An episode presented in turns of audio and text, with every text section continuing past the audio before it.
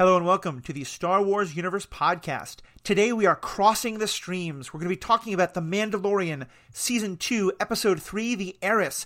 And on this episode, we have both Jeff Randle, who's been joining me a lot for discussions of the movies and The Mandalorian, as well as Riki Hayashi, who's been on the um, all the uh, episodes we've done about the Clone Wars. So we're going to have both of them here to talk about this episode, in which we're going to talk about the frog people finally reuniting without any more eggs being uh, eaten.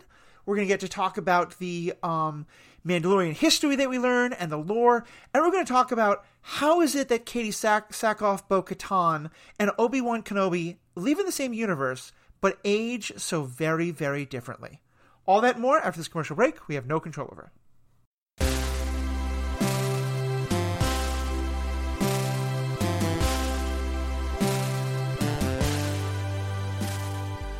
Welcome back. I'm Matthew, your host. As I said, we've got uh, two great folks joining me today to discuss this episode. Uh, first up is Riki Hayashi. Riki, how are we doing today? Wow, I'm so so glad to be here. Not last week. Yes, we just kind of got lucky. I mean, I I bowed out last week because of the spider thing. I was like, I can't really do this, and then we put it off. Uh, me appearing until luckily we have this episode where I know a lot because I've seen all of these cartoons. So I'm For glad sure. to talk about that. It's Yeah, actually it's perfect for you to be here this time, like because I have no knowledge of the the Clone Wars or Rebels or anything like that, and then you're bringing your knowledge from the cartoon side, and like it's the perfect crossover of of both sides. For sure, for sure. And yet, uh, and I, as well as um, uh, partner Sarah, have been having a great time uh, on another part of this podcast talking about the Clone Wars.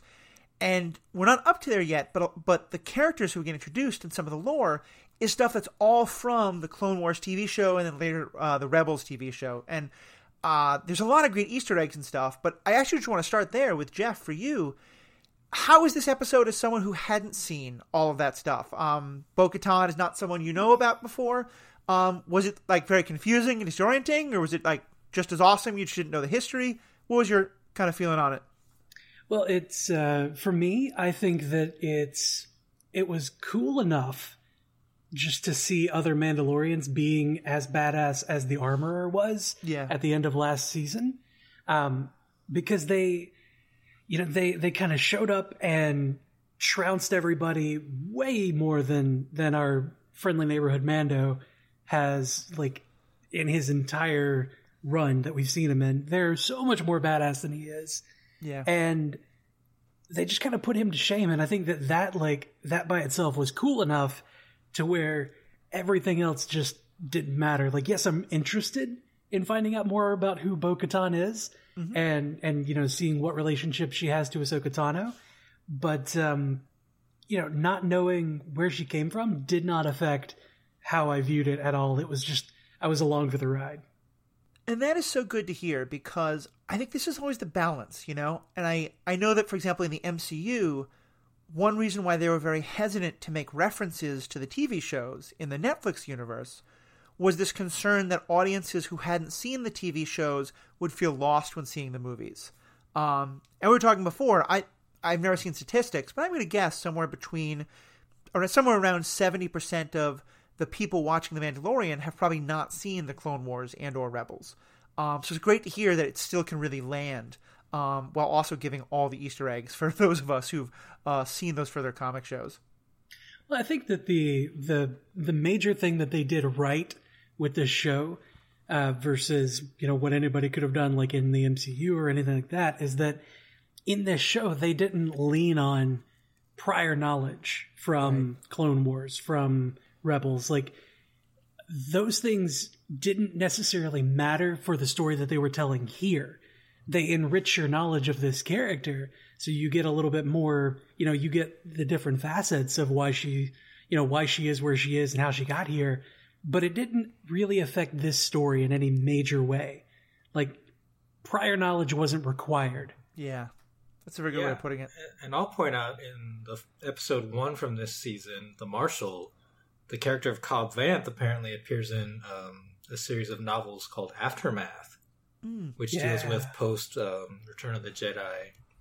So I'm actually interested in, in maybe picking some of those up and reading about Cobb Vanth after watching the show. And so I think The people will Mandalorian have. made me want to read a book. Great. I think people will have a similar reaction. You know, like, who's this Bo Katan? It's like, oh well, if you are watching on Disney Plus, which I think you have to be, right? Mm-hmm. Maybe you would like to check out these other properties, other Yeah. other products that we have. oh man, actually, yeah, Disney Plus did that to me. It was like, oh, by the way, you've watched The Mandalorian. You should probably watch this show. It's called The Clone Wars. Here you go. It's right here. Here's a link to it. We'll go ahead and play the trailer here in a second. I'm like, get out of my head, Disney Plus. You don't know what I want. Well, apparently, You're right, Ashley, though. I'll watch it. apparently Ashley Coffin, who is off, also often a, a, a part of this discussion, was so um, so much wanting to be part of those deeper conversations that she spent all day watching the Clone Wars and is trying to now catch up. uh, I've told her that there's seven long seasons and a lot of stuff to trudge through to get to the good stuff, but uh, we'll, we'll hopefully get to hear her perspective. I do also want to take a moment just to kind of say something about like what this show is trying to do because what I really am, look, I think there are some great podcasts out there where the people who are on it all have just the complete encyclopedic knowledge of Star Wars. And that's everything from the novels to the video games to the books uh, to the to the TV shows to really having studied, you know, the the Wookieepedia, which is one of my favorite puns in the Star Wars land. Um, and and if what you're looking for is something where it's really just going to be about catching all those references and, and knowing all of that, there's great podcasts out there. This is probably not the podcast for you. Um, what really interested is talking about the stories, the characters, the lore, the universe, and we're going to try and bring in as much of that stuff as we know. And you know, um, we're all going to have different knowledges about it. Riki especially has been doing a great job uh, researching some of that. I try and do a lot of that research too. I know, for example, like we had some people writing in saying we got a few of the terminology about the the things that the Tusken Raiders were using, their equipment, for example, not quite right. I'm never going to try and claim that we're going to get all that perfect. Um, It's not So- called the Bantha Ballista. Banthalista. Oh, that's a good term. There you go. Um, and and so yeah, so just just kind of letting people know that. I hope that there's still a lot of discussion here that you can sink your teeth into, and we are going to try and go as deep on that kind of stuff as we can, because I think it it does make the story so much richer, especially when this episode was so great because we got so much more of the lore and the story. Um, so let's just kind of start at the beginning of the episode. Um, did either of you or both of you go into this kind of worried that we would see Baby Yoda just wipe out an entire family by eating all the rest of the eggs? I was terrified that a family line was going to end because that little shit. oh my lord. we were watching it and and my my wife like my wife starts yelling at the TV, "You leave those eggs alone, baby Yoda." it was Well, so I'm, funny. I'm glad that the characters addressed it. You know, when he mm-hmm. when Mando leaves uh, the child with the frog couple, and he's like, "Be respectful." You know what I'm talking about. Yeah. That was perfect because that's how we all felt as the audience. Like, yes, please stop eating those eggs. right. Stop eating the spawn or the potential spawn of a sentient race, of a sentient lady that does not want you to do that. Yeah, and that's something like right. The show is kind of also a, fam- a family show, right? He's a single father, and he's trying to teach his child things like morality, and, and so that was a nice touch where he's a bounty hunter and uh, an assassin potentially, but he, he has this morality where he's like, "No, I'm going to teach you right." Yeah. This is the way. Yeah, I think that's a great way to look at it. And I, I, know certainly I had a couple people write in who are um, fathers of toddlers or, or mothers of toddlers, and we're all saying like, yeah, no, you you can tell the child not to do something as much as you want. It's never going to happen. Um, and what I really appreciated though is that at the end of the last, uh, I think Jeff, you had pointed this out. At the end of the last episode, one of the things that we saw was the child clearly having a moment of recognizing that Frog Lady had saved him and how important these eggs were to her. And part of why that last egg he ate was so bothersome was because it felt like, no, now you finally get it. So I was glad at least that this episode, um, he's seeing the child really understands that. And then we had that, you know, this to me is very Star Wars, that the most touching romantic moment we've had in this show now, in one and a quarter seasons, is the two frogs reuniting. Um, like I just was really touched by that moment in a way I hadn't expected to be. Um, and you know, they're speaking a language I can't understand. They're obviously both like, I think they were puppets, not CGI, which made it part of why it hit harder. Um, but I just yeah, I think it was real people in rubber costumes. Yeah, I, uh, you know, them reuniting was it was touching because you got you know the frog calls from across the across the dock. uh huh. But like, I feel, I feel kind of like Mando was the one that was disrespecting them this time. He can't understand them, right? Like, Right. he doesn't speak their language, but he just walks in and is like, "I need you to take care of this kid." Okay, bye. Did he even Like- knock? I feel like it was like a he knock knocked and the first enter time. anyway. he knocked the first time and he was like i need you to take care of this kid and i got like no recognition motions like no yes no okay sure like any of that motion body language off of her and he's just like okay bye be nice don't don't eat their babies like okay he's got to be respectful but you do too like she just reunited with her husband they need a minute Yeah. Right? Yeah. What if they were fertilizing? That's what I'm saying. They gotta fertilize. Like, let them be for a moment, maybe a day or two. That would have that would have been a good point. Um, I want to read a quick bit of uh, listener feedback, and then we can move on off the, the frog and the egg question. Uh, Liz Bolin, who is um, a big fan of this podcast and also comes over to us from the MCU podcast, um, so good cross pollination there with the pandas. Uh, and they write, currently listening to your most recent episode. I have three children, and my youngest is a three year old boy. My son has an excellent memory and absorbs info like a sponge. That being said, he's also a complete hooligan. Intelligence and great in- intuition at a young age does not translate into mature behavior uh, when this age group is typically egocentric, even in gifted children. Baby Yoda's behavior was spot on for a toddler. Mando's frustration was so relatable in episode two, and I sort of enjoyed that. Love the podcast. So yeah, so th- thank you, Liz, for writing in, and it's it's nice to hear that. I think with Baby Yoda, they're doing something very interesting, where sometimes he really seems to understand what's happening, but he is still a toddler, and I I wonder if maybe some of the like, oh my God, Baby Yoda, stop that. We're we're, we're sort of expecting him to act a little older than his years. Yeah, certainly. He's over 50. Well, a lot of people are over 50. We're going to get to that, right? Also, There's a lot of children out there over 50. yeah, yeah, that's that's definitely the case. Um, That's fair. That's fair.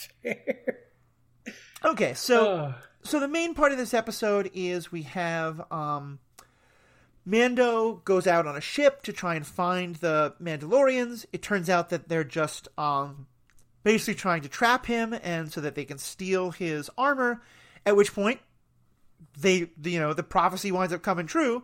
Um the Mandalorians do show up and save him. And we have this great scene where um, the Mandalorians then save him and are like, "Cool, another Mandalorian. Let's take off our helmets so we can talk to you." Um, we, and and we get revealed that one of them is uh, Bo-Katan, who's been a very important character from the the Clone Wars, and also just learn a ton about. It, it felt to me like this this moment we actually got so many of the questions that we had going into the season about what is the way, why are these Mandalorians so different from all the other Mandalorians we we've seen before. Um, and we'll talk about that. Why in a did he's. Sorry. One of the questions that we had was why is he so adamant about not taking off his helmet when, you know, you guys were talking about in the Clone Wars, you see that happen all the time. Right, right. And we'll talk about how that's answered in a second. But first, just to give some background. Um, Riki, do you want to just uh, bring people up to speed who who haven't seen those shows on who Bo Katan is and, and why her her appearance at this point is so significant? Oh, goodness. so, I, don't, I will quick say, um, spoilers we're about to give for Clone Wars and Rebels. Um, I definitely recommend people seeing those shows. I don't think it'll hurt your enjoyment of them if you haven't, but um, if you don't want to hear those, skip ahead two or three minutes. all right. So, Bo Katan is originally starts the series as the second in command of Pre Vizsla, who is a who is a leader of a splinter group of Mandalorians known as Death Watch, who are are trying to foment revolution on Mandalore and bring back the old ways to which means uh, a more warrior oriented culture. So you can see how that fits in with uh, this Mandalorian being um, a child of the Watch, they call him. Right. It, it seems like a definite connection to Death Watch. Um, eventually, what happens is uh, Pre Vizsla is killed, uh, right? Yeah. By is he killed by Darth Maul? Darth Maul takes over Death Watch. By the way, Darth Maul is still alive. Um, Small spoiler. and Bo doesn't go along with him because she is maybe kind of racist. I don't know. But she's basically like, no non Mandalorian can sit on the throne. right. And starts a splinter splinter group called the Night Owls. And so she's fighting against her former colleagues in Death Watch and Darth Maul. And there's basically a civil war on Mandalore that leads up to uh, the siege of Mandalore, where the Republic also gets involved and sends um, Ahsoka Tano and the clones. So this is how Bo Katan and Ahsoka meet. Is Bo actually comes to her and says, "We need help retaking Mandalore from Darth Maul, who you all hate. So help us out here." And they do. Darth Maul is captured, and I think yeah he gets away as well because he has to show up in Solo. Um, and then Bo ends up becoming the de facto leader of Mandalore. Yeah. Unfortunately, like that's very short lived because this is the final season of Clone Wars. Order sixty six happens, and you know the the Republic becomes the Empire, and the Empire takes over and says, "No, like you're not you're not in charge here." They install their own loyalist Mandalorians led by the Saxon clan, Yeah. who was also their leader was also like one of he was the lieutenant to uh, Maul when he took over the Death Watch.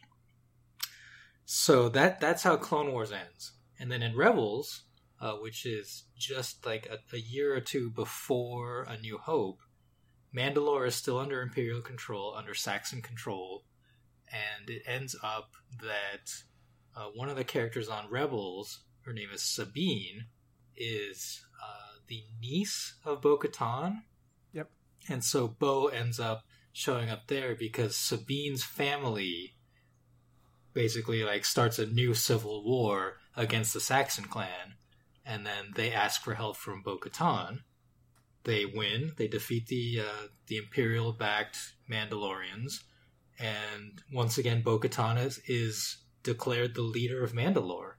Uh, and at that point, she wields the dark saber, which has kind of changed hands a couple of times between um, Pre Vizsla, Maul, and and I think Saxon had it. Yeah. So at the end of Rebels, like that's it. Bo Katan is the leader of a free Mandalore that has kind of declared independence from the Empire. Um, and then we come to the show. All of a sudden, she's not the leader of Mandalore. Moff Gideon has the dark saber. What happened? We all Yeah. want to know. And so Jeff, I know we've been talking before about like what's that what's that backstory of the um of the dark saber. And I think that in many ways I think that's one of the most important parts of all this is that Bo-Katan is very much tied up in that.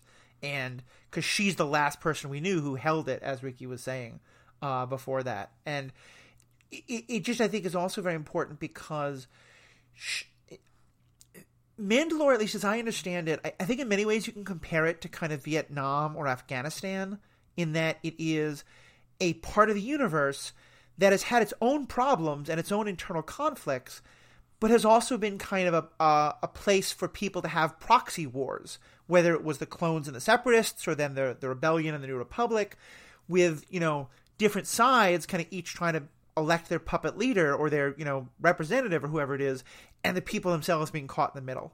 Um, and the, the whole story that play, it is, I think, one of the best parts of the Clone Wars and Rebels stories is the way that that gets told.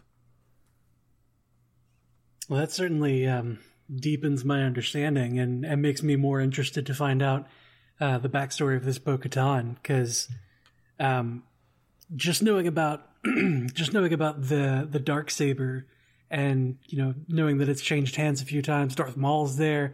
Like I knew that Maul was alive, but um, I didn't know that he played such a pivotal role in in all of that. Um, so like knowing that the dark saber has changed hands through his even uh, kind of makes me want to to go investigate all of this. Yeah, and I will say, um, I'm not sure if we ever actually see him wield the dark saber. Um, But towards the end of the Clone Wars TV show, again spoilers here, there is a lightsaber battle between Ahsoka, Kata- Ahsoka Tano and Darth Maul. I think it might be the best lightsaber battle in all of Star Wars.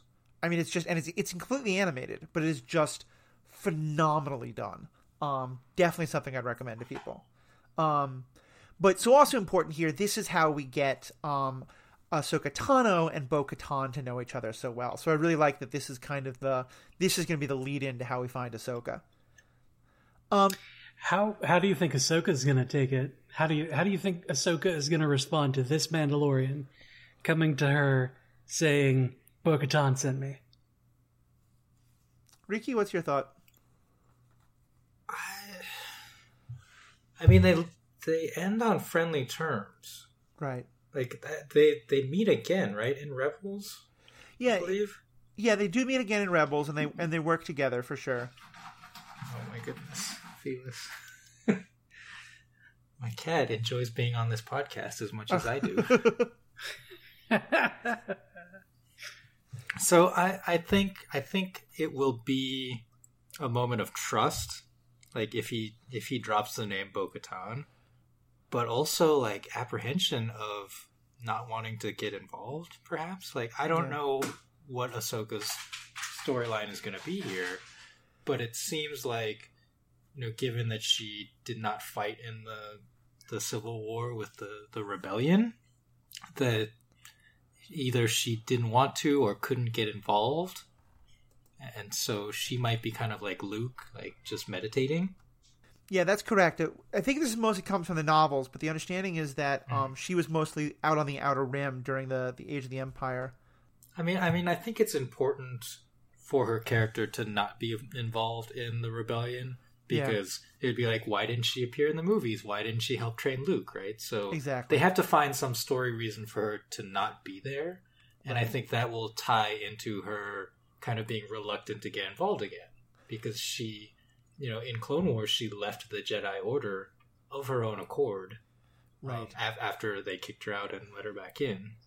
And I think Um, that's going to be an important part because, you know, he's going to her thinking, okay, I'm going to give her back to all the Jedi. Right. He and doesn't know at this point that A, almost all the Jedi are gone, and B, she very much does not consider herself a Jedi. She's worked Right. with the Jedi some, and, and she was offered a chance to rejoin the Jedi in their sort of nascent, we're trying to rebuild them after Order 66, and she declined because she, as you said, I think she she's she's in that sort of like, the Jedi have some problems. I still want to be working with the Force, but the Jedi are not necessarily the answer. So I, I think there's going to be some really interesting discussions about where that goes. But at the same time, as you've touched on in the in past episodes, she will absolutely recognize that the child is somehow related to Yoda. Yeah, And definitely, that, definitely that will that will probably compel her to act in some way. hmm Yeah, so that that's gonna be a really interesting thing to find out. Um, what did you think of the way this kind of episode set this up? Because I I joked, The way. uh, well, yeah, the way. I, I I think I commented to one of you that, um, and uh, Riki, this might be a point that you made to me at some point. Someone else has, had brought this up. That often the Mandalorian feels very much like an online video game, uh, an, an online RPG, especially because it's that. Okay, you find the person who can give you the information you need, but first you have to do a mission for them. You Yeah, know next quest, next quest, next quest. exactly, and that's how this felt. Stay a while and listen. Uh, so, h- Stay a while and listen. how, how did how did you like this episode overall in terms of that? In terms of the like, okay, we're going to learn more about the Mandalorians and almost go to Ahsoka, but we got to do this other stuff first. I mean, I thought it was Oh, awesome. Sorry, no, no, no, no, no. He was asking you. He's asking you. I'm asking everybody. Okay. Well, I loved it. I, I I love the kind of I guess RPG feel. It's also like a western feel, right? Like Yep. th- that is the ethos of this TV show. And he's going from like mission to mission. Somehow, always still has money. Like I expect him to be poorer for some reason, Uh-huh. but he he always manages to pay for everything. Right. Yeah, he hasn't taken a bounty in quite a while. He's Yeah. definitely had to least that's what we negotiate. You know, expect. The last time he got the ship fixed, he could barely pay for it. This time he only had a thousand credits, which is a lot, but the the Razor Crest is in bad shape. yeah. I, I think he's putting food on the table, but he's definitely, you know, the he's having some trouble with expenses. I think for sure.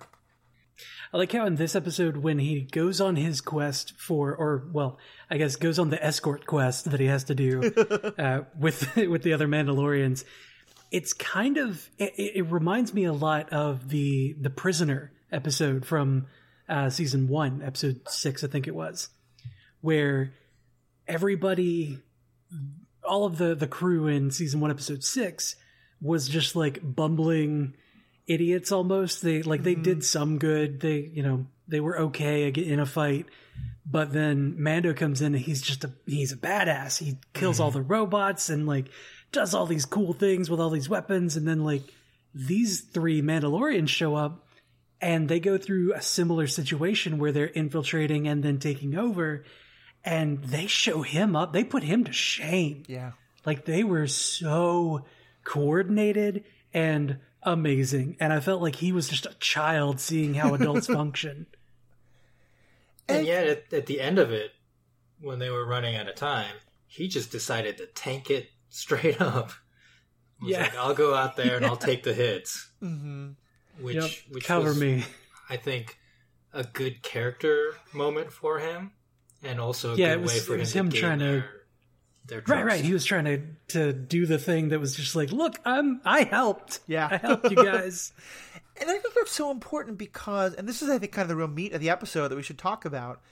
You know, he learns this very challenging information that at first he totally rejects of that these are also Mandalorians. And my, you know, he doesn't. they're at- more mandalorian than he is Right, and and at, at first he doesn't believe that. He doesn't officially say "I'm with you now," but he he seems to at least be more comfortable with that thought by the end of it. And I feel like them being, if Mandalorian is being the way of the warrior, them utterly like outpacing him in terms of like as you said, being more Mandalorian than he is. That feels to me a very important step in him recognizing like, no, these people can talk, walk the walk. You know, they maybe I should listen to them.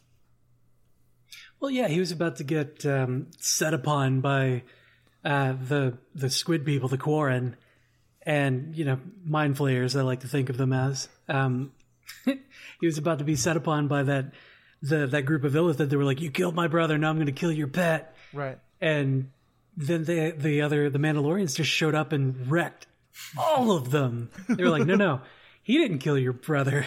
I killed your brother. Say something. Fuck around and find out." Mandalorians are from Philadelphia. Yeah, they are. they really are. Oh my god, that's exactly right. Because they're such a warlike culture.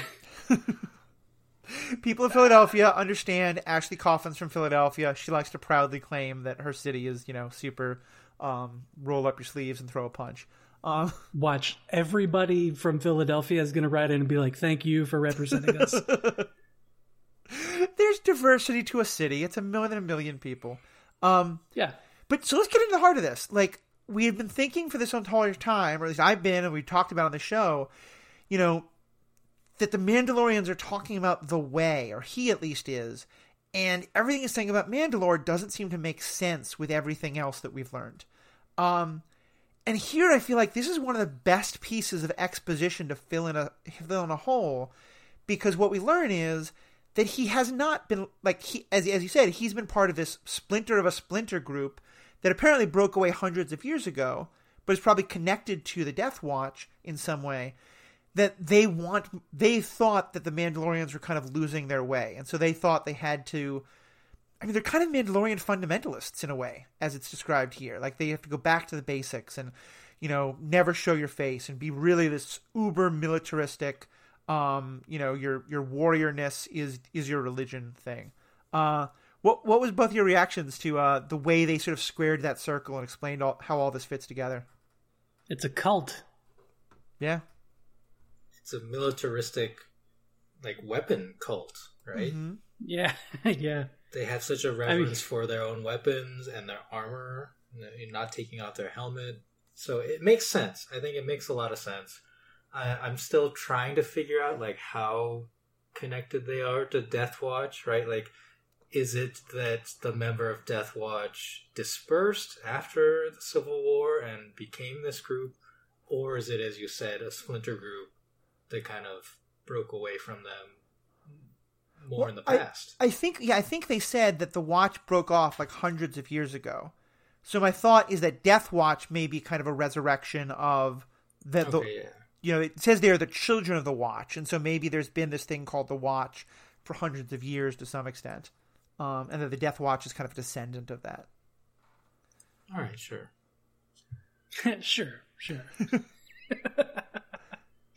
I think um I don't know, it's it's like that revelation dropped a huge bomb on my understanding of of Mandalorian Mm-hmm. or or specifically of Din Djarin. Um and I th- it kind of feels like maybe he is um like sorry. I can't even say it with a straight face. It's like he's he's in the Amish version Yeah, of the Mandalorians. That's kind of it. like he was indoctrinated in this in this little cult uh, sect of Mandalorian culture that was like the you know the fundamentalist, the basic, and like being opened up to a whole world. Like he just discovered electricity or like cars, and they're showing him this thing, and he's like, I don't know if I like that. like it's kind of like the movie Kingpin. I have not seen that, but I'm going to kind of go with. I, I think I, I'm going to stand it as the Amish fish out of water story is about. I think what is Yeah. necessary for that. There we go. There we go. Well, Um, I, know that there's probably going to be a lot of people that don't like that comparison. I thought of it more like marsupials on Australia. You know, this continent broke off tens of thousands of years ago and you floated away from everyone else, and then the animals there evolved on a completely different track and in a different ecosystem.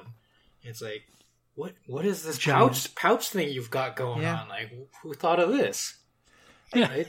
so the so the the regular Mandalorians are like, oh, it's one of you that doesn't take off their helmets. We've heard Yeah. of you. I mean, even just in in religion, um, you see this a lot. Like in Judaism, um, because of the you know th- there's a diaspora of. I think we talked about before about the Mandalorians maybe being kind of a diaspora people, at least some of them, you know, and and you had all these Jewish groups scattered all sorts of different parts of the world. And when they started to be able to reconnect in like the 18th and 19th centuries, there were definitely moments of like, wait, you've been doing what for 800 years? That's not at all what we do. Um, But because these groups often like it was illegal for people to try and congregate together or reconnect, or um, you know, there've been stories about similar with Christianity of like discovering, you know, a, a sect of Christianity that started in um, a southern part of Africa in like 200, you know, in the Common Era, and then in like 1200 they reconnect, and it's just so different. Um, so I, I, I like it a lot, and I, I think we're going to get a very interesting story because Jin has been kind of a fanatic to this point, or- or a zealot. I think is a very better, much better term. Well, they call him that, right? Or they call the children on the watch that. Yeah, I think you're yeah, right. they said they were a sect of religious zealots. Yeah, and so now I think it's going to be a really int- because we've never we've never met his parent, like the people who raised him. Um, and I I don't think have we ever been told what happened to like the group of Mandalorians he grew up with? Uh, I mean, it looked like his covert was uh, was wrecked because he found that pile of helmets. Yeah. Oh no, but I mean I I thought there was a, a group. I mean I just mean more like the people who who raised him. Oh, like the ones that found him. Yeah. Uh, no, he said he was raised in the um, oh god, what did- what did he call it? Like the warrior division or whatever. Right. the fighting corps i think is what he called it um but like we we haven't gotten his backstory on like him growing up or anything like that Right. But yeah, so clearly, I mean, it may well be that, um, it, clearly it may be that he has had only a very few number of Mandalorians who he's talked to. Like everyone in that, um, that covert, certainly they all seem to be devotees of the way. And, you know, may, maybe you're right. Like those are the same thing, you know, that the armorist was, was a big part of raising him or at least teaching him those things now. And I think we're gonna have a really. I hope that these characters stick around for a while, or at least that um, the the new Mandalorians, or at least that he reconnects with them, because I think it's gonna be very interesting to see him over the next couple episodes, or maybe the next couple seasons, even really start to wrestle with what do I think I know, and and how much of that is true, and how much of that is just this, you know. You talked about the Amish, but yeah, it's any story of like you know you've always been told that all the people in the big city are evil and wrong and you're you're just a good person and then you go there and find it's actually not so bad you know um Yeah. It's a Zootopia story, basically, in another way.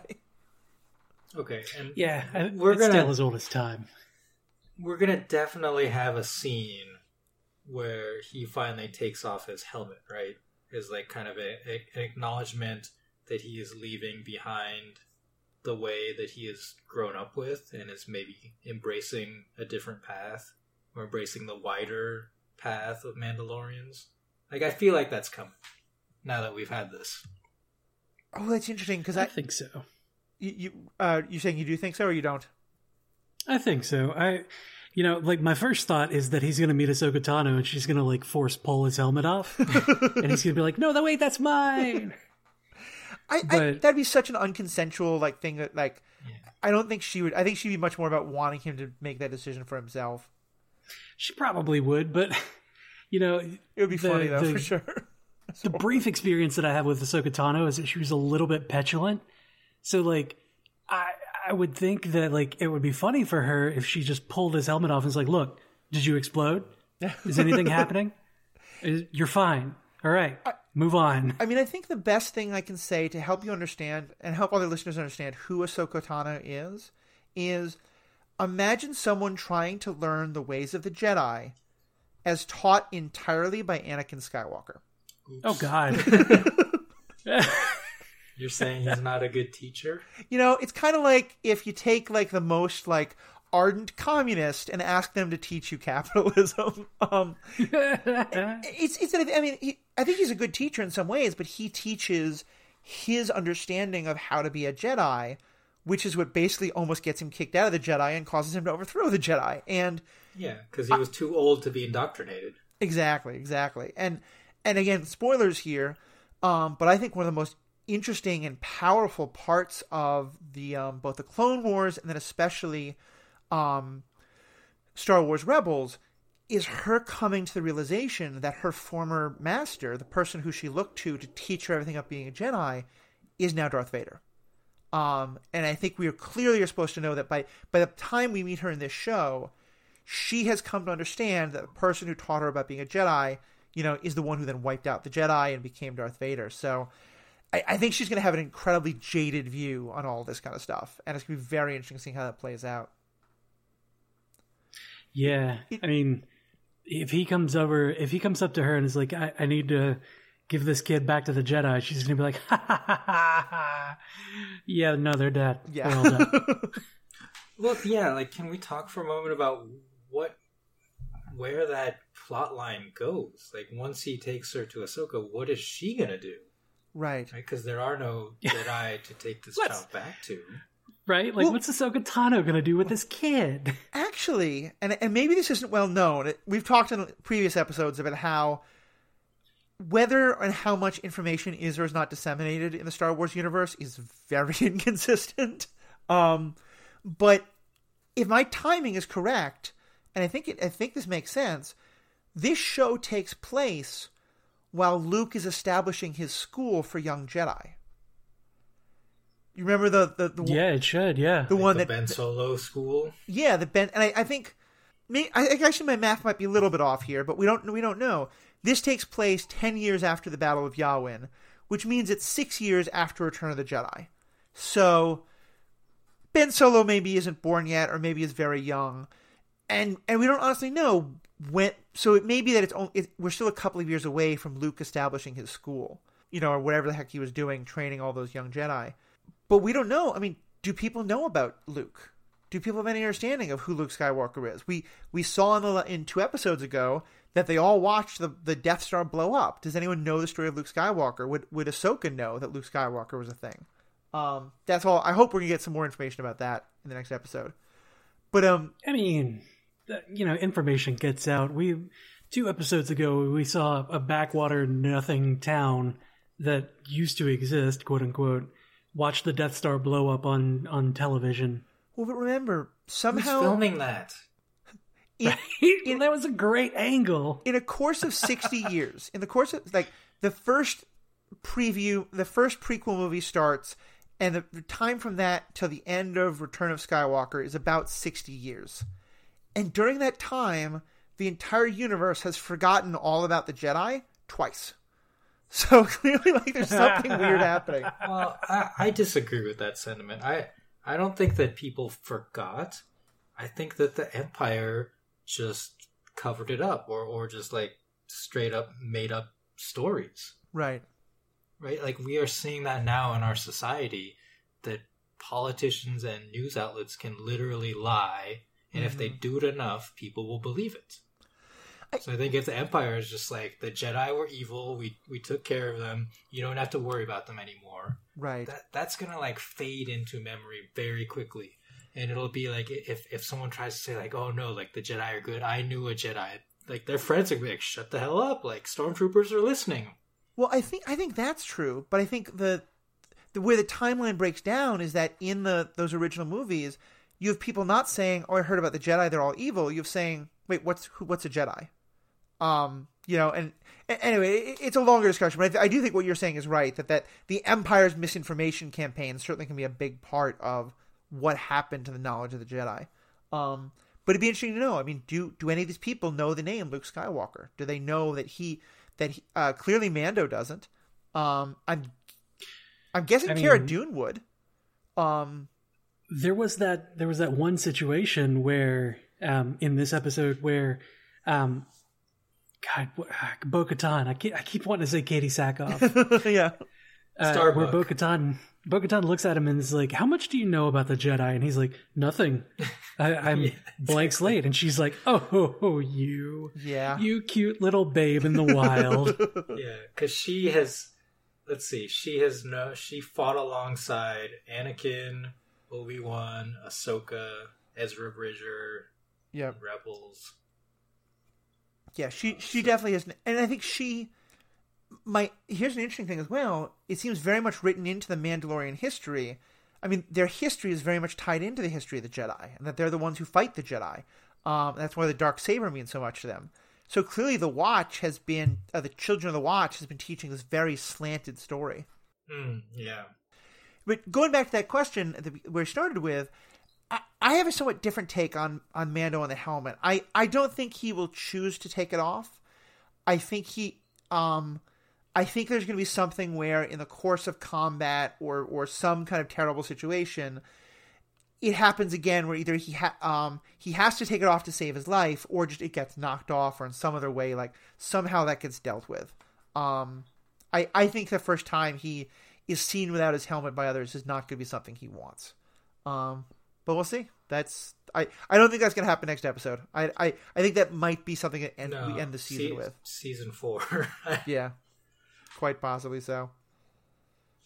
I really hope that's not gonna happen this season at all. Because like him, him having his life threatened by keeping the helmet on was such a great turning point at the in the last episode of last season. But like doing that again this time would be like, okay, man, that's old hat. Like, Yeah. can't you can't you find another thing to make compelling about him? Yeah. I think that I think that makes sense. Maybe it's that he like connects with Yoda with the child, you know, by taking it off or something like that.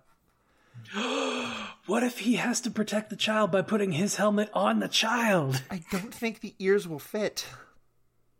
I, I think they will. I think I think that bucket's big enough to get the whole kid in there. Can you like squeeze the ear, like he fold just the like ears over or stuffs the whole kid in there, and he's just he like sets him on his chest or something. Uh-huh. Oh, he, like he has to take off his his whole armor. He like puts the chest on the ground and then stuffs Baby Yoda inside the helmet. Puts the helmet on the chest. He's like, "All right, you're protected like hundred percent at this point." I love that. so let's you know talk that- Imperials yeah. because I need to talk about that. Yeah, because that we find out some good stuff about them. Uh, Riki, take that away. Well, so the the Mandalorians, Bo-Katan's crew is trying to hijack this shuttle. Well, they say that they just want to steal the weapons, but they end up trying to hijack the whole shuttle because it's a lot of weapons. And uh, it turns out that this shuttle is belongs to the group led by our good friend Moff Gideon. So we get a little um, teleconference with him Right. where he where he tells the captain of the shuttle, "You know what to do." And then what he does is he shoots the pilot and the co-pilot, and then tries to crash the shuttle, eh, which is what I expected to happen. But but it's it's so you know like post Darth Vader Imperial culture, right? To act Yeah. that way. Yeah, there's a really interesting, and he he was such an interesting character. He was so deadpan, um, and I and I think um, Jeff, you were pointing this out before that that a lot of the people, a lot of the other Imperials seemed like kind of bumbling idiots that he was kind of rolling his eyes at. Um, yeah. Well, the guy who was in the cargo hold, I love that scene. uh huh. Close Like- the doors. Close all the doors. We've trapped them. Where did you trap We them? got 'em. in the in the cargo control room.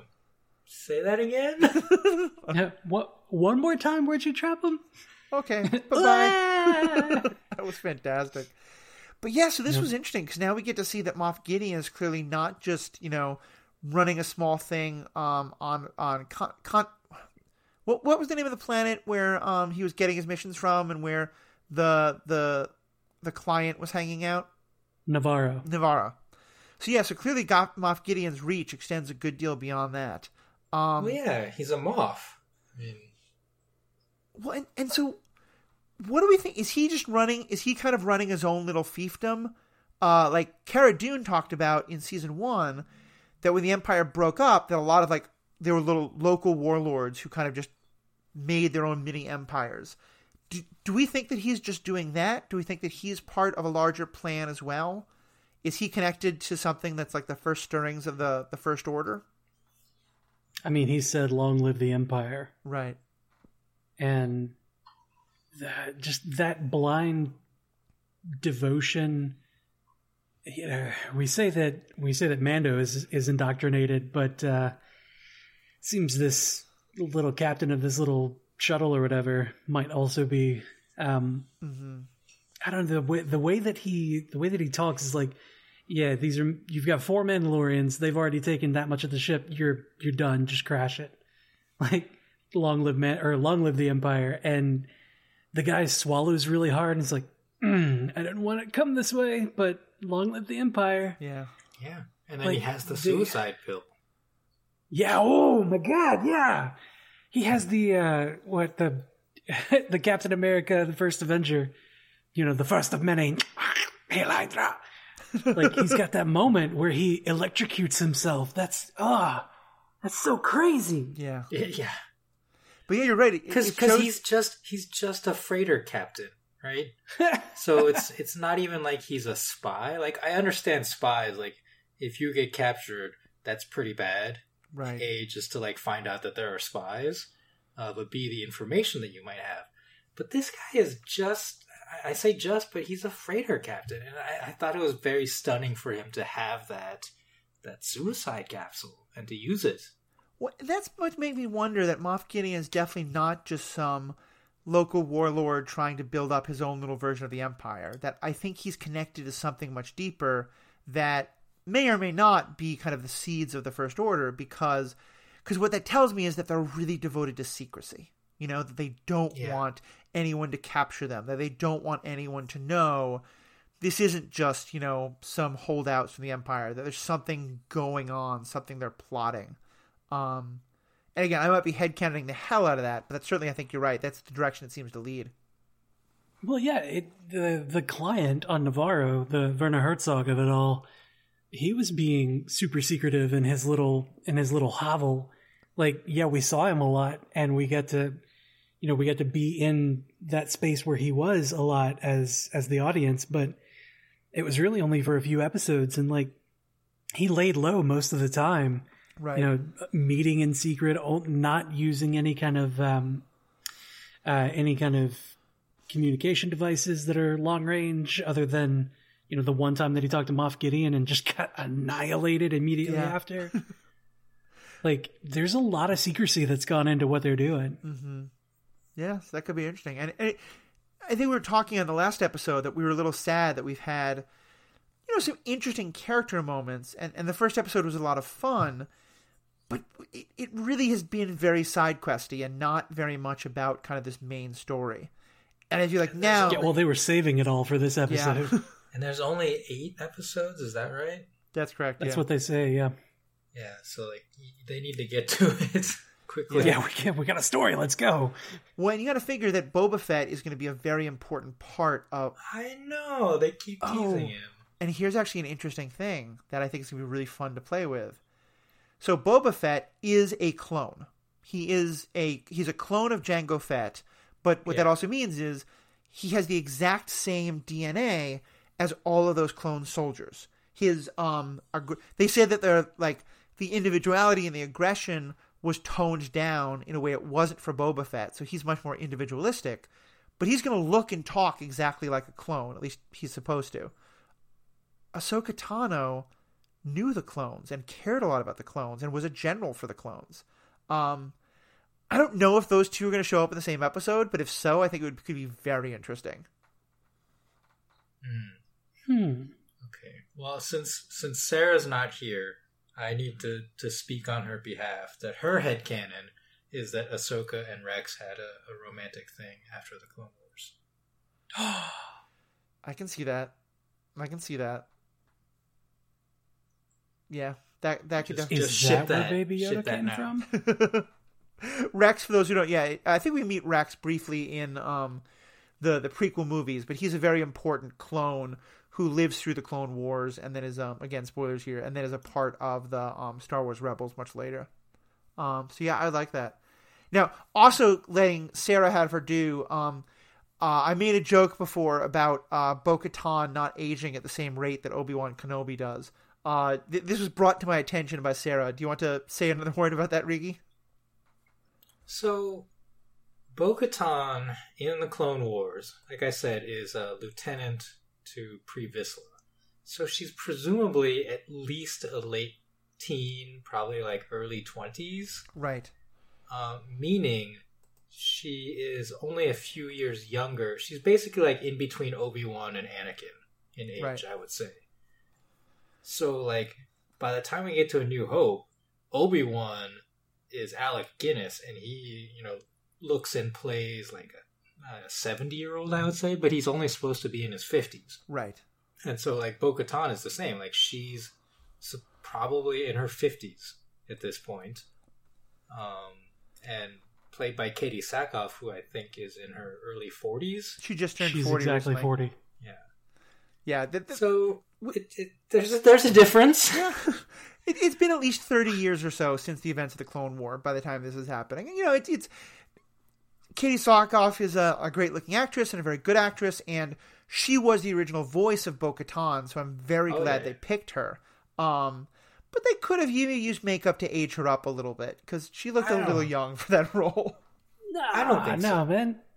It's it's the difference between the two planets. You know how much water you live near. Okay, It you know it, it affects your face. I can see that. I mean, there, there's a similar problem with with Luke and Leia in the postquels, Mhm. in that in those they're supposed to be in their fifties, and they look and play like sixties. I would say. Right. So I think I think Bo Katan is actually a reasonable fit fifty year old. Mm-hmm. Okay. think at this point. I can believe that. A- Again, it, it's not the biggest deal. It's a little humorous, but I think it's just. Uh, um, I know Sarah had commented on it, so it was Yeah, worth yeah. bringing I, it up I again. would I would place more of the problem on on the the the Obi Wan. McGregor to Alec Alec Guinness Yeah. jump. Yeah. I mean, as Paul has pointed out a couple times, if we actually want to be somewhat realistic about this, the degree to which these people are all traveling at faster than light speeds on a regular basis means that their ages are going to be all screwed up anyway due to the laws of relativity. Um, you know, and time passing slower depending on the speed at which you're traveling. Um, That's just a science I don't want yeah, to no, I, I, introduce. I think we're not going to get that level of astrophysics and, and relativity because I don't even fully understand it by any means uh, inject into this universe. But you know, it's just one more way to look at it. Speaking of injecting science, how about that re-entry at the beginning of the episode? you mean the stop on a dime just before hitting the platform? We've never seen in the Star Wars universe, at least I haven't, we've never seen a ship go through the process of re-entry. It's just, you know, camera out, looking at the planet, looking at the ship going toward the planet, like, okay, that's what the planet looks like from here. And then they just appear at the starport that they're landing at. There's no process of, of re-entry and having to worry about that. Like, this is the first time of I, I have had to experience that. And he's like, you know, we got to angle it properly. We got to do this manually. you know, if we don't burn up on reentry, then you know we'll survive. So we did see it once. Um, in a granted a movie I don't expect you to commit it to memory, but in um uh Revenge of the Sith, the third movie, the last of the prequels, early in that movie, um General Grievous's ship breaks in half, and Anakin is able to fly the front half of that ship because this makes total sense physics. But yeah, like, and, and they and, they, and at least this part they get right. They show his ship like you know burning up, and like uh, as it goes through the, you know atmospheric reentry, and other like little small fire truck ships like putting out the fires on all sides of the ship. Um, I'm not saying they do it well, but they do at least acknowledge that that is a thing. Um, and I think there have been a couple of other times where we've seen a ship kind of like um, like Obi Wan ship, I think did this a couple times in the second movie. Certainly in the Clone Wars, it happens a bunch. Um, but you're right; it's not maybe the uh, um, best presented by any means. Like, well, like the the thing that I'm that I'm looking at is this episode is 35 minutes long. Right. Right. Why are we wasting time on science? Yeah, that's fair. Like you've got you've got so much story to tell with three other Mandalorians here. Like you're introducing backstory for for the split between the different factions of Mandalorians, and you are wasting your 35 minutes. Like you are killing me with this reentry bullshit. I, I think once they've spent that much time establishing just how broken down the Razor Crest is, showing it's continuing to still have problems this season, this episode was a little bit important before it could get fixed. But yeah, I mean, we You didn't know, spend honestly, quite as much time on it. They could have skipped the reentry and gone just straight to like, okay, okay, we got this, we got this, we're gonna land it, we're gonna let. Oh, we're in the ocean. Yeah. Like, just going to that would have been fine and would have hit that humor factor like we needed. We didn't Yeah, need all like that- unless it's gonna blow up. Don't show me the reentry. I don't care. Right. That, that the flop at the end was perfect for the for Yes. the character of the Razor Crest. Yes. But yeah, the, the whole reentry and like I said, the stop on a dime. Yeah. Like, how do your thrusters like have that much power to just stop on a dime just above the harbor? And if Like, so, shouldn't, shouldn't you have taken reentry a little slower then? yeah, it- all those people who are yelling at him, you have to slow down, you have to slow down. Looks like maybe he didn't. Um, although he does then fall in the water, and I, I do love that we get. You know, it's nice to see when like military hardware can get repurposed. So seeing the base of an of an AT-AT walker being now the like, basically this huge mobile crane was like okay, that's that's kind of cool. That tracks. Yeah, I liked it. I like that a lot. Yeah, little details like that Mm-hmm. great. Um, so I think that's about all I had to talk about for this episode. Did either of you have any other uh, last things you wanted to touch on, or questions you wanted to bring up, or just kind of cool things you wanted to mention? Yeah. How many just- fish do you think he's gonna catch on the Razor Crest now? Probably a bunch.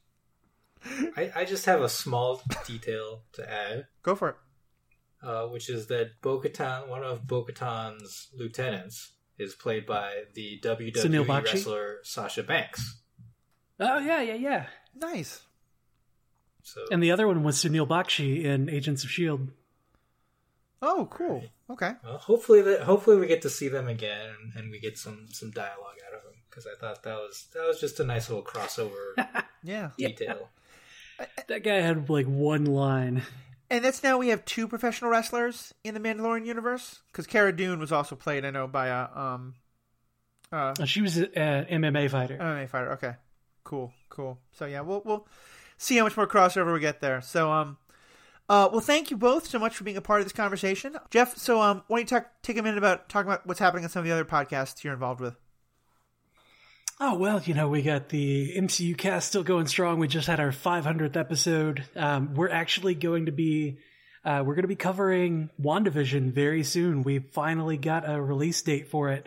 Uh, January 15th is when Wandavision's coming up, and my God, are we excited! Nice. Um, you can find us on strandedpanda.com. Uh, all of the Stranded Panda network is on that site um, with links to all of the social things. Um, the Facebook group is linked there. And, um, you know, I, I'd just like to also say that cufflinks.com has also Star Wars themed things. Uh, and you can, you know, help out the Stranded Panda network there as well. Nice. Cool. So you can go to strandedpanda.com slash support and get the link for cufflinks.com. You got uh, Darth Vader bow ties and you know lightsaber cufflinks and lightsaber tie bars and you know all the really cool, really cool stuff. No, yeah. Uh, Ashley Coffin actually sent me um, the uh, Rebel Alliance cufflinks uh, as a wedding present. So yeah, I I, Oh, I have some of the that's stuff. and they're- amazing. They're, great. Um, Riki, what about you? If people want to find out more about kind of finding more your thoughts uh, on the internet, where where can they find you? I mean, I am on Twitter at MTG Wikipedia. And uh, I guess I should also plug the Geek Bracket podcast trivia show run by our good friend JP, Yep. Judge JP. I was I previously I had been the guest expert, as he calls it, um, Uh-huh. on the Star Wars questions, and I I did Star Trek questions for him two months ago now. Nice. And Matthew, you were on there, and you did pretty well on the Star Trek questions. Yeah, actually, I did fairly well on the Star Trek questions. Um, I then was on again uh, just a couple weeks ago and just got utterly destroyed because I didn't. Uh, the topics were way outside my, my realm of knowledge. But it is a really fun podcast. Um, and in a fun connection, actually, um, on the my other podcast, the Superhero Ethics podcast, also findable on the Stranded Panda website. Um, I just put up an episode with Paul Hoppy talking about the death of Alex Trebek and the importance of trivia and the importance of you know sh- games that are about objective fact, which are becoming harder to find in our world. And I, so we, we gave a plug for that there, but I uh, I would agree. Uh, JP is a fantastic host. He's got a great radio voice. He's very funny. And uh, if you like trivia, the um, Geek Bracket Trivia Show is definitely a podcast to check out. Um, so thank you both for being a part of this. I'll also give a quick plug. Um, I'll also give a quick plug. Please check out all the other podcasts on that Stranded Panda Podcast Network. Find some of my own as well as some others.